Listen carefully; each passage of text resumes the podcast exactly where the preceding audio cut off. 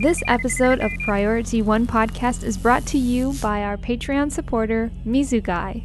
We thank him and all our other patrons for their monthly support.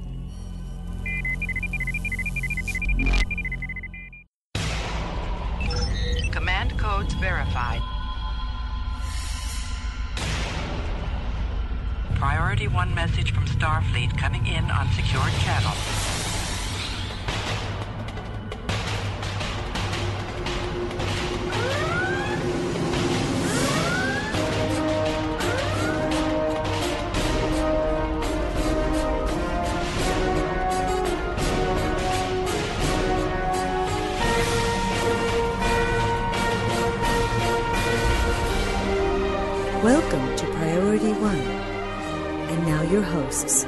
Hello, Admirals! You're listening to episode 228 of Priority One Podcast, the premier Star Trek Online podcast, recorded on Thursday, June 25th, 2015, and available for download or streaming on Monday, June 29th at PriorityOnePodcast.com. I'm Kenna. I'm Jace. And I'm Cam. Jace, why don't you tell us what we have in store this week? This week, we're interviewing the team behind the upcoming Star Trek fan film, Star Trek Captain Pike. In Star Trek Online News, we'll be reviewing the latest featured episode, Time in a Bottle, and looking at the highlights from this week's patch notes. In Command School, Cam will be taking us through the new Tier 6 battle cruisers now available in the Zen store. And as always, before we wrap things up, we'll open hailing frequencies for your incoming messages. Speaking of hailing frequencies, it's great to receive all your messages. So chat with us during our live stream on Thursday nights at PriorityOnePodcast.com forward slash live or answer our community questions by commenting on our website, Facebook.com forward slash Priority One or via Twitter at STO Priority One. Did you know that this podcast isn't all that we've been up to? Be sure to keep your eye on PriorityOnePodcast.com for the latest in Trek themed news and reviews and special Star Trek Online videos made specially by our team. Thanks again to all our Patreon supporters that make this show possible from week to week. Because of their support, the servers stay on, the power keeps flowing, and the team keeps producing. Help us improve the show by considering a financial contribution via our Patreon page. Hi, everyone. This is Cookie Cupcakes. As you know, we're working on producing a whole new show designed to spice up episodes of Star Trek with our own colorful commentary. But we could use some help with its production. We're currently looking for an audio editor and a web developer with experience in WordPress.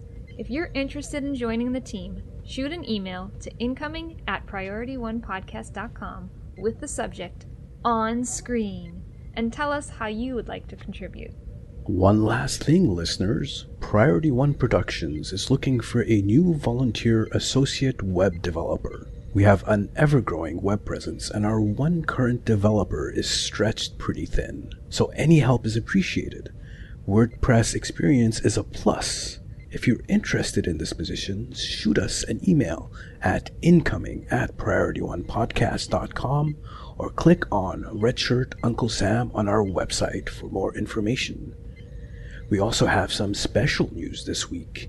We'd like to extend a very warm welcome to our newest audio editor, Asmaria Daypost. We're so pleased to have her on our team.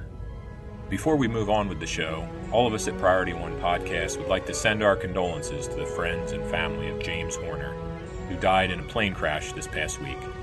He was a popular film composer known for Titanic and Avatar, among others. Trek fans will know him from the scores for The Wrath of Khan and The Search for Spock. He was 61. And now, let's talk to the creators of Star Trek Captain Pike. Jim, what in blazes? I don't know. Then let's trek it out. Joining us on this episode of Priority One Podcast is the team behind the fan produced film Star Trek Captain Pike. Creator, co writer, director, and actor Todd Sean Tay, and co writer Walter Doty. Thank you both for joining us. Thanks for having us. Thank you. So, why don't we start off, gentlemen? Tell us a little bit about the genesis of the film. From where did you draw inspiration, and what's the story you want to tell? Basically, uh, we drew inspiration from the pilot Cage, which was the original series pilot with Jeffrey Hunter. and we felt there were there were a lot of unanswered questions in that pilot.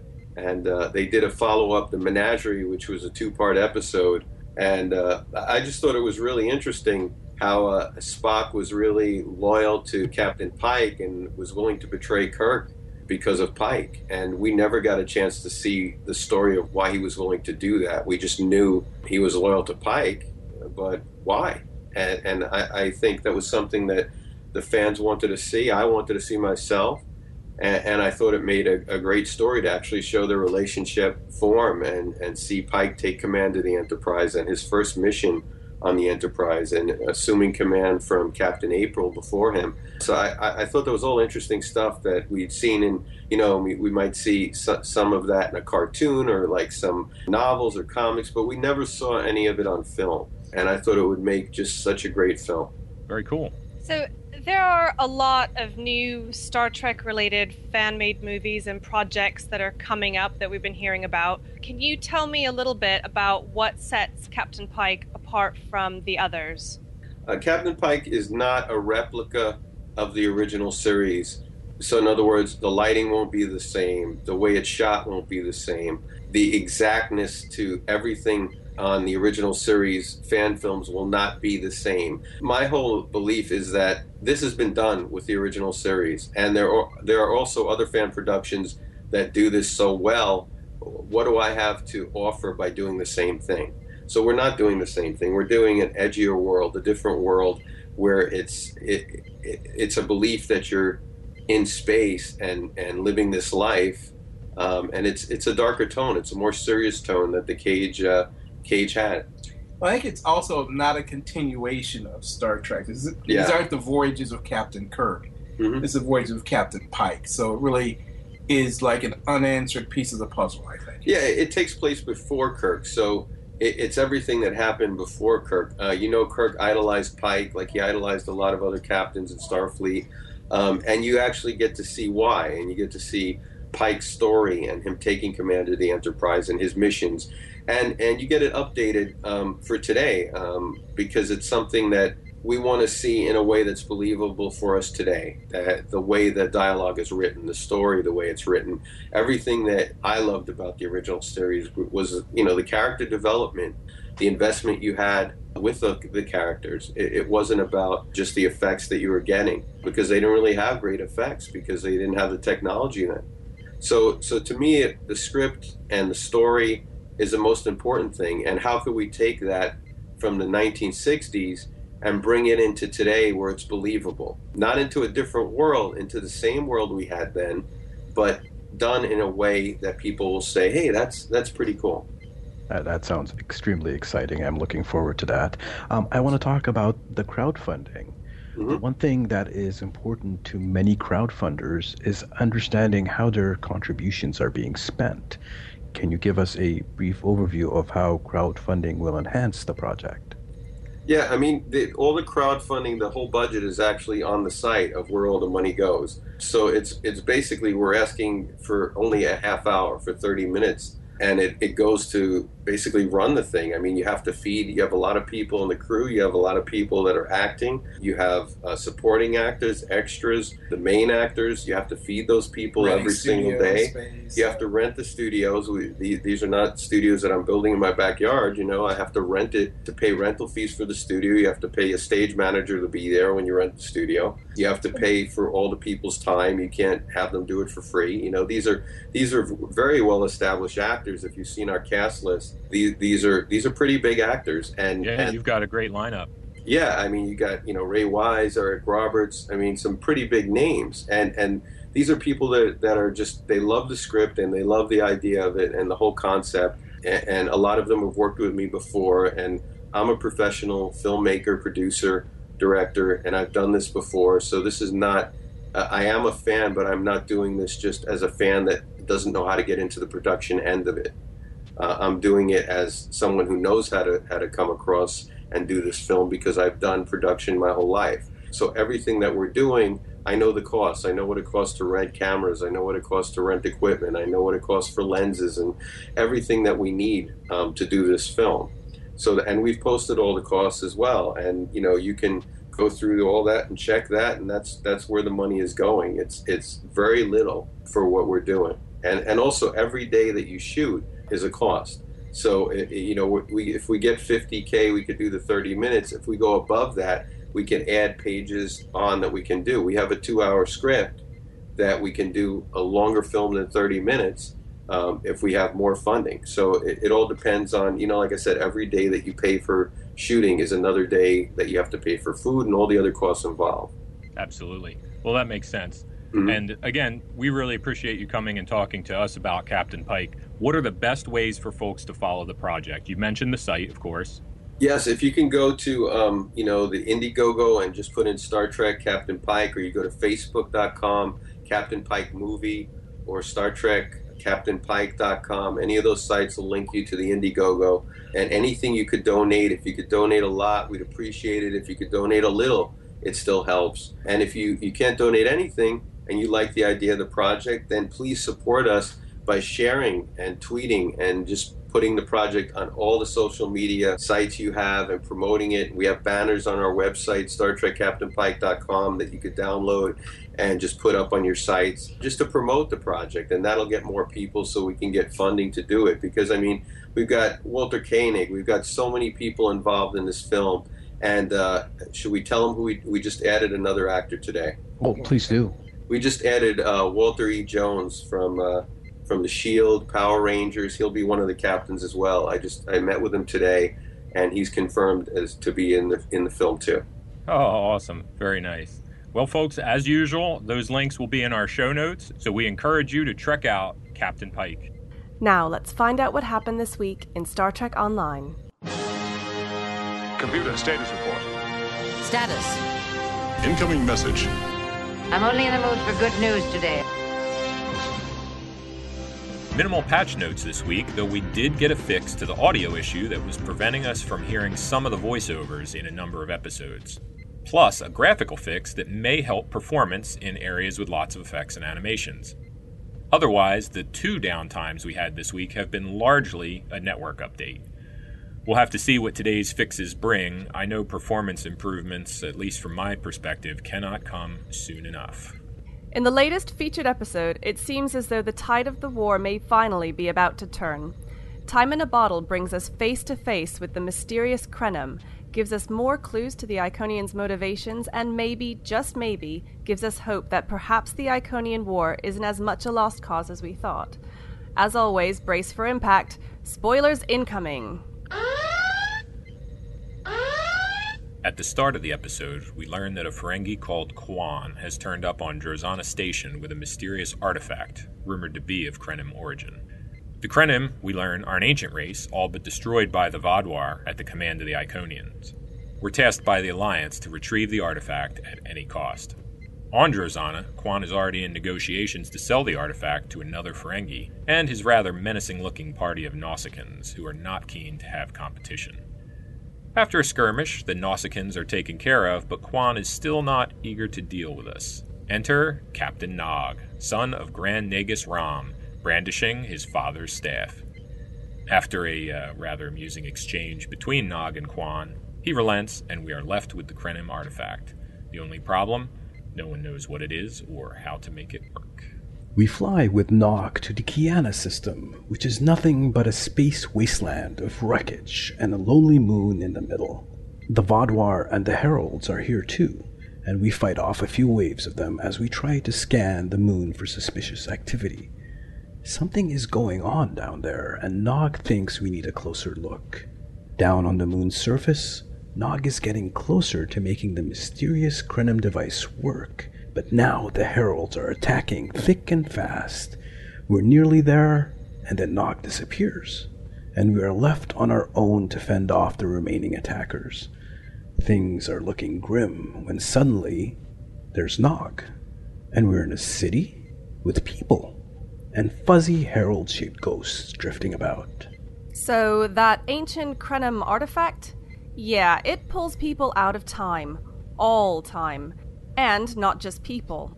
Once you help the Krenim with a few technical issues, they reveal that the Kyana system isn't so empty after all. They've hidden an entire planet, and they are willing to help the Alliance in the fight against the Iconians. Oh, and by the way, remember when we were helping the Krenim with their sneaky temporal whoozy what's it? We got to listen into the Iconians, who are starting to take us a little more seriously. And they're saying something about the whole must be as one, the other saved us from oblivion, and it took centuries to rebuild the bonds. Perhaps their motives are a little more complex than we first thought. Anyway, back to the Krenim. By now, the Heralds and the Iconians have left the Kyana system, thinking we have fled. Our ship calls in to say, Hey, uh, you guys have any idea there's a planet up here that just appeared? Time to beam up and head for home, or in my own case, and I'm probably not the only one, back to Risa. So, guys, this was a jam packed episode. It was hard fitting it all in. First impressions, what did you think? Five stars. I think I said that last week, and I'll repeat it again this week. Yeah. Yeah, I really liked it. Um, I needed that turning point. I found the previous episodes, even though I understood where it was going and the pacing, fairly depressing. And when we were only getting an episode every few weeks, that's a long time to like be in the dumps, you know. Yeah, agreed. No, I loved this episode. I I felt really into it. I totally got what was going on. I thought the action was fast paced and enjoyable, and I think it had a lot in there, and I got a lot out of it. Yeah, I like fighting the heralds. They're um, they just I feel there's a different cadence to fighting them than some of the other opponents. They complement each other better than some of the different types of mobs in the other critter groups. Could just be me. Yeah, no, I wanted to talk about gameplay because this is very ground heavy, and it's the first episode in a long time, personally, where I've really enjoyed the ground encounters. Yeah, they had a certain intensity to them.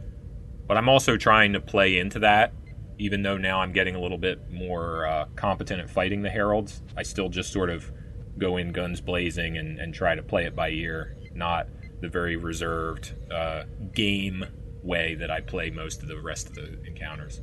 You do have to do a little bit of thinking against the heralds, not like other critter groups. Yeah, there is a little more to them. You have to be a bit smarter about where you stand and what kind of tactics you use this for me felt a lot more like some other uh, better known shooter games. Uh, personally, just the the layout of the maps, um, the waves of people coming at you, and this whole idea that you have to protect Nog while he's working on his thingamajig. Um, I really liked it. So there's also some juicy stuff in here plot wise. Stop me if I'm wrong. Is it just me? Or is anyone else feeling oddly suspicious of the Alliance and starting to think that something else might be going on here? Do you mean the uh, original alliance that defeated the Iconians? Well, no, our current alliance, so us and the Klingons and everybody who is now fighting against the Iconians. I mean, I thought it was really interesting. And I'm not sure if it might have been a bit ham fisted or it just might have been poor writing, I don't know. The Krenim, when they were talking about possibly forming an alliance with us, the people on our team were reticent and not sure, and we're not sure so sure about these Krenim people. Um, it seems like it might not necessarily end up being a good thing teaming up with them. Yeah, I have a feeling that we're going to get ourselves into some trouble before we get to the end of this story. I agree. I think we're going to get into some trouble, and I think we're going to be pulling some people's fat out of trouble as well. This is my personal opinion, though. Mm um, what you said before about the alliance who fought the Iconians. It kind of they they talk about that again in this episode that an unknown alliance defeated Annorax's time ship. So, yeah, that's a little that's a little weird and temporally funky because that has something to do with the history reset from the Voyager episode. I expect there's probably more we'll learn about that. Yeah. Probably we haven't really been t- we don't know who all these unknown people are and i'm hoping they'll resolve that as as we get more featured episodes but i, I think it's it's presented as though the plot is pretty cut and dry. The Iconians are the baddies, and we're obviously the goodies. And the Krenim, we've found them. They're going to help us be better goodies. But I, I don't think that's going to be the end of it. Mm-hmm. Well, the recent Tales of the War blog, plus the dialogue among the three main Iconians, kind of suggest that there's a little more factionalism in them, and that what the preservers told us about them, you know, that they they used to be more good, if you want to call it that, and mm-hmm. have lost their way. We, we may get we may get some more strands of that. Yeah, I'm looking forward to that. So, finally, overall scores from you guys? Five out of five. Yeah, I would agree. I, I think each one of these is, has kept up with the standards of the last, at least for me. I probably enjoyed this one even a little more than the last one, which is uh, saying something. Lance Dragon, Orangitis, and myself recorded a video of us running through this mission last weekend. It's currently available on the Priority One YouTube channel. A link to the video will be provided in the show notes. Awesome. Quick surprise blog released today. Fleet versions of the Tier 6 veteran heavy destroyers are arriving. I will not go into too much detail as we've already covered these ships. I'll just say that the fleet versions gain a 10% hull hit point and shield hit point bonus, and an additional console slot. They do not have a special unique console nor a starship trait to unlock. How do you claim one of these ships? All 1000 day subscribers and lifetime subscriber players can claim these ships under the Tier 6 category in the ship store. And those are one fleet ship module, as usual, if you already have a Zen ship? Correct. Great. Been looking forward to that. I like that new design. Since the release of Delta Rising, many of us have wondered when we would get a new fleet holding and what it would be. This week sees the first announcement of the Delta Fleet Holding, the Fleet Research Lab, with exteriors designed by Taco Fangs from concepts by Hector Ortiz. So far, we don't have a ton of information, but what we do know is that it's a base built using our new alliance with the Krenim, featuring some of their technology as well as their architecture. It seems that this base will focus on temporal manipulations and the R&D system. Could this be where we finally get a way to change or choose modifiers on crafted gear? We'll see. Oh boy, oh boy. Oh, I hope so. I'm a big fan of crafting, so I'm really, really looking forward to what they're going to do. Same here. So this gets me wondering do you think that means we're going to see um, 10.5 in a few weeks? Very possible. It's very interesting. I have a speculation about 10.5, but I'll get into that in a little bit. All right. Ooh. Again, this week, in an effort to bring you some of the news and comments from PWE and Cryptic that aren't officially announced in the blogs, here's the latest comments pulled from the forums, DevTracker, and the Twitterverse. In response to some tweets about frame rate issues on Risa, Zeronius Rex replied on Twitter We have been actively looking into this, hence the number of optimizations we've made to powers and FX lately, but software changes take a lot more time. It's all deep down in low level code, which is risky to change. I'm really sorry I don't have a timeline, but graphics issues are our number one priority right now. Ah, that's a, that's subtle. Their number one priority. Mm. Oh yeah. yeah. See, that was a subliminal message yeah, just like for us. Mm. Mysteriously, Taco Fangs tweeted simply, "poop." which led to agreement from Zero and executive producer Salami Inferno. Admiral Tade speculated that a voice actor fell through, perhaps, but Salami Inferno replied, Nothing so tragic, just scheduley bits. And that's where I have my speculation about 10.5. I, I suspect or fear that some feature they were hoping to have ready for 10.5 may be delayed, but I have no idea what yet, and that could be totally wrong. So we'll see. Finally, Tom Meows, the cryptic cat Meowroni, did an AMA and asked Me Anything or sort of public interview on Reddit on June 19th, answering many questions about himself and his work. We'll include the link in the show notes so you can check it out and see what Tom Meows had to say for himself. And lastly, before we wrap up Star Trek Online news, here are some upcoming events to look forward to. Starting July 2nd, it's Bonus XP weekend. So get to leveling on those alts who haven't yet made level 60 or just earn yourself a few shiny new spec points. And Admirals, it's time to put on your finest swimwear and gear up for the Priority One Podcast Swimsuit Calendar Competition. You have until the end of the summer event to submit a screenshot, and we'll pick the best ones, along with some from our own team, to be made into a series of wallpapers for 2016. For more information, go to the webpage for this episode, PriorityOnePodcast.com forward slash PO228. That wraps up Star Trek Online news this week. And now over to Cam for Command School. I'm sure there is an answer. Well, better get some facts. Alright, cadets, hurry up and sit down. We're about to dive into a few new ships released this week the Tier 6 Battlecruiser and a Tier 6 Heavy Warbird. Announced very early last week, this patch included the release of the very latest Tier 6 ship pack, which will include updated versions of the Avenger, the Mogh, and the Mogai. The first two are battle cruisers, while the latter is a heavy warbird, aka a destroyer. We're going to talk about the Arbiter and the Kurak at the same time because their stats, like the ships they're based on, are almost identical. They both have eight weapons in a five forward, three aft configuration three device slots, a 9 turn rate with 50 inertia, and a 0.15 impulse mod, 5 engineering, 1 science, and 4 tactical consoles, where the fleet variants add 1 science console slot to each. Plus 10 power to both weapons and engine subsystems.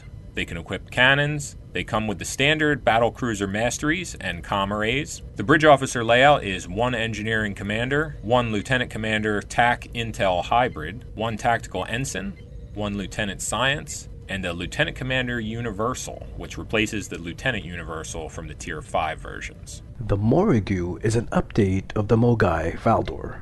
Like its Tier 5 sibling, it's a destroyer, not a battlecruiser, with the technical designation of Heavy Warbird. This one has seven weapons in a 4 forward, 3 aft configuration, 3 device slots, 14 turn rate with a 60 inertia and a 0.20 impulse mod, three engineering, two science, and five tactical consoles, and the fleet version gets an additional engineering slot, plus 10 to weapon and engine power.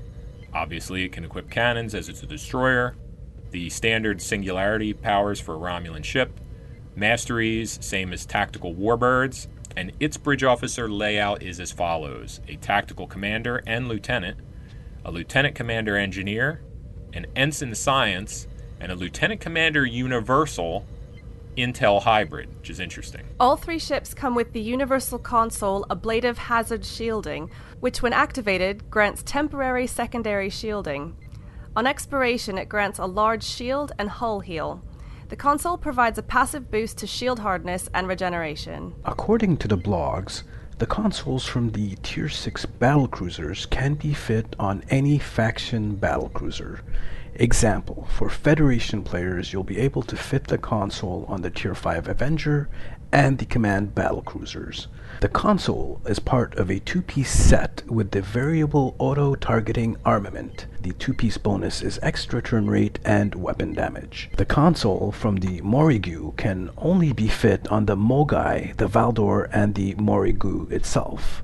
The console is part of a three-piece set with the Shield Absorbative Frequency Generator, otherwise known as the Valdor console, and the ionized particle beam from the Mogai. The three-piece bonus is increased max hull HP and turn rate. The Starship Trait Emergency Weapon Cycle has a 25% weapon cost reduction and a 10% energy weapon haste. All three ships get the Emergency Weapon Cycle Starship Mastery trait.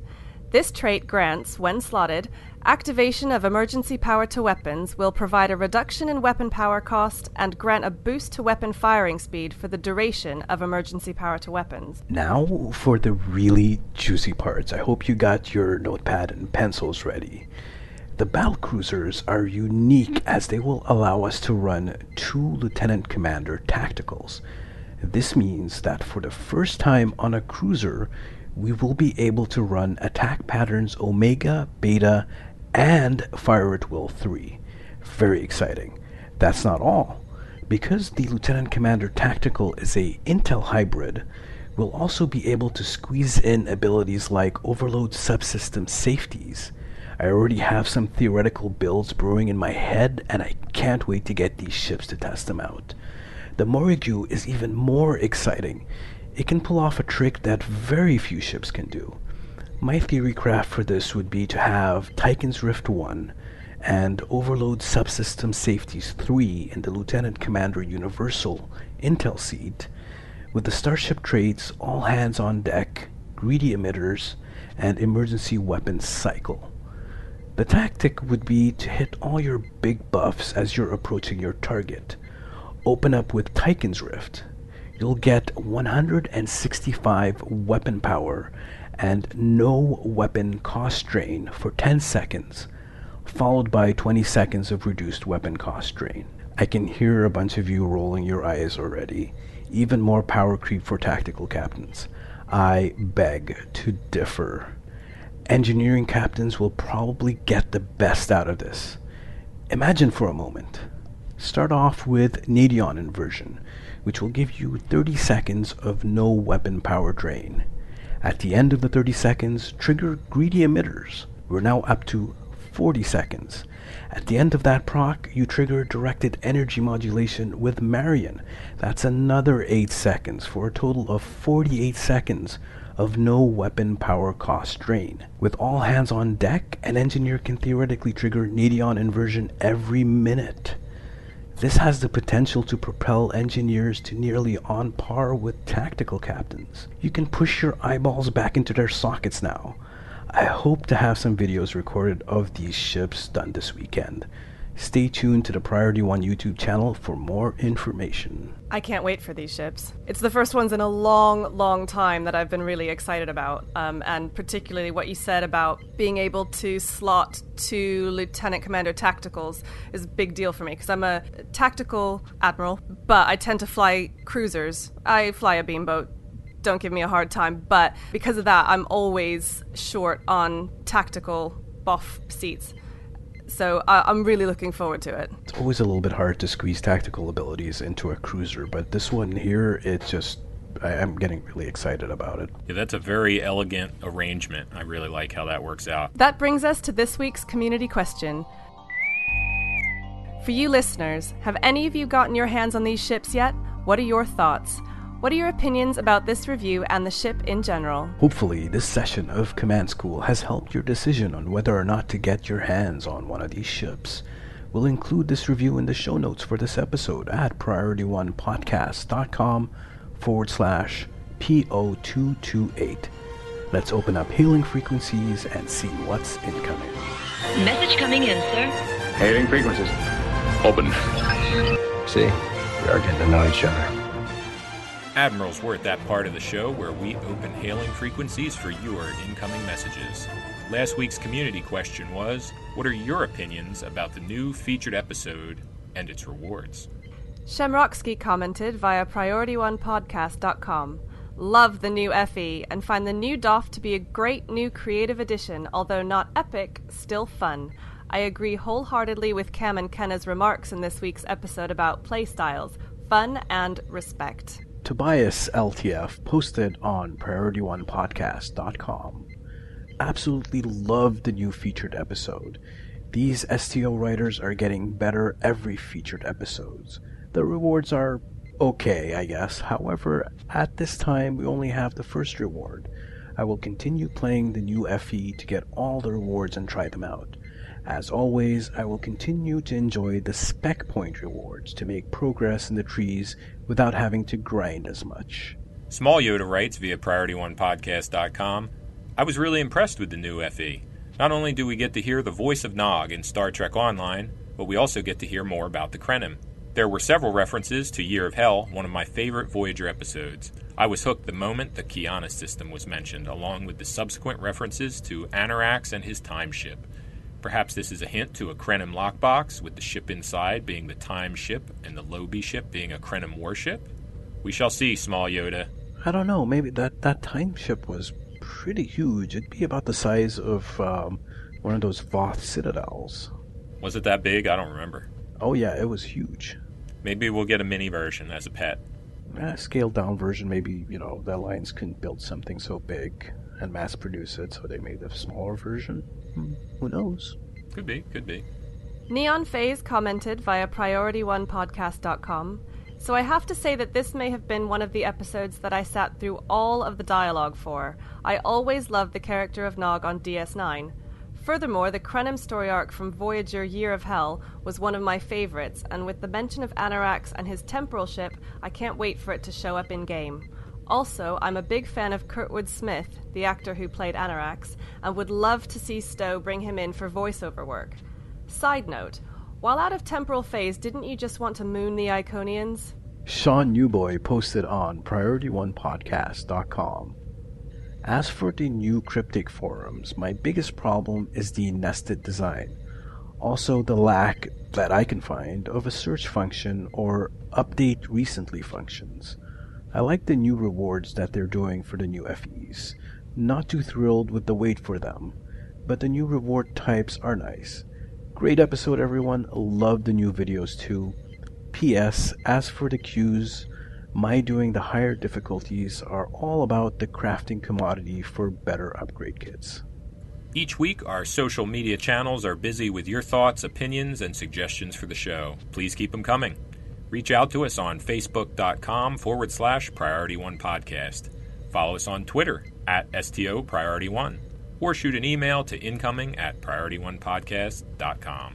Well, that wraps up episode 228 of Priority One Podcast. But before we go, here's a reminder of this week's community question. Have any of you gotten your hands on one of the new Tier 6 battle cruisers? What are your thoughts? And even if you haven't, what are your opinions about the review and the ship in general? Admirals, you know we love hearing from you. Let us know what you think of the show and submit your responses for our community question in the comments section on our site, on our Facebook page, or with a Twitter reply. Be sure to catch our episodes every Monday morning by pointing your podcast catchers to feeds.priorityonepodcast.com. And stay in touch with us throughout the week by following our social media websites head over to facebook.com forward slash priority one podcast and give us a like. Or check us out on Twitter via at STO Priority One. You can even join the Priority One podcast chat in game.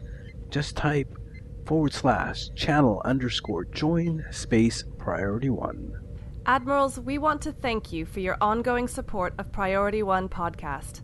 Thanks to our patrons, we've already hit our monthly running costs, and the team was able to hook me up with a major microphone upgrade, so thank you all. Don't forget, even if you can't offer us a financial contribution, sharing our show with your friends is another great way to show us your support. And don't forget to tune in to Priority One Productions' Guard Frequency podcast at guardfrequency.com, covering the ongoing development of Chris Roberts' upcoming space sim Star Citizen. If you like this show, then listening to Guard Frequency is the logical choice. The Priority 1 fleet is recruiting, and with a new Tier 5 starbase, there's never been a better time to join. If you're interested, just shoot us an email with your at handle, and we'll be sure to send you an invite. The email is incoming at priorityonepodcast.com. And now you can become part of our Klingon fleet divisions Warriors of Priority One. Today is a good day to join. Thanks to the entire team behind Priority One Podcast for their ongoing, dedicated, and consistent contributions over the years, including our executive producers, Elliot and Elijah, our audio engineer, Michael McDonald, with audio assistance from Brandon Parker, Jake Morgan, and Asmaria Day Post.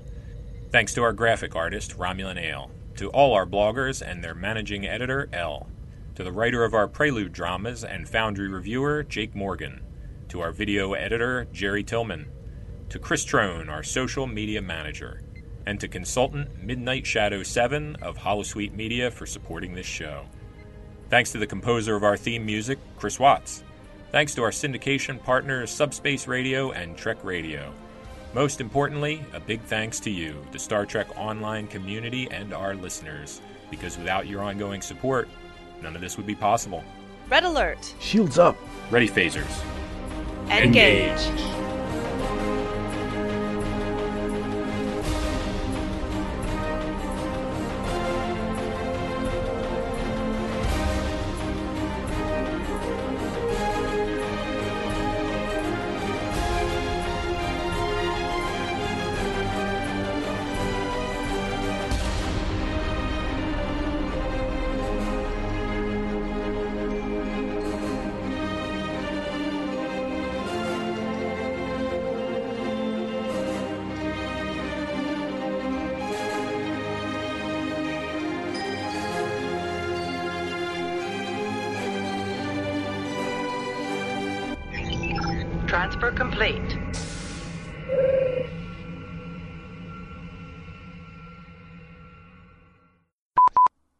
Sorry, I've got another frog. Hang on. Sorry, yeah, rabbit, rabbit. Right. Have you been dipping into our sulfur hexafluoride again? No, Cam, I haven't. Why would you say that? I can't stop giggling. Okay. Oh boy. Oh boy. We broke her. right. Yeah. You guys carry on. Carry on. She just snapped. Okay. Mm. Maybe we can get her to snort again. No. he answered one of my questions. I was so excited. Oh, Yeah. adorable. Yeah. And now over to Cam. Wi- oh my god, who wrote that? Cookie. Cookie. she won't leave us alone. But If you're out there, send help. For those of you out there in listener land, Cookie Cupcakes has been introducing naughty words into our script. Cam Man School. Cam Man School. Oh, I like that. I like that. Ah, there you go. Don't, All right. don't. You'll give him a big head. well, that wraps up episode 220. Blah, blah, blah. I knew. I should have written that out. Damn it, I do that every time. Wah wah.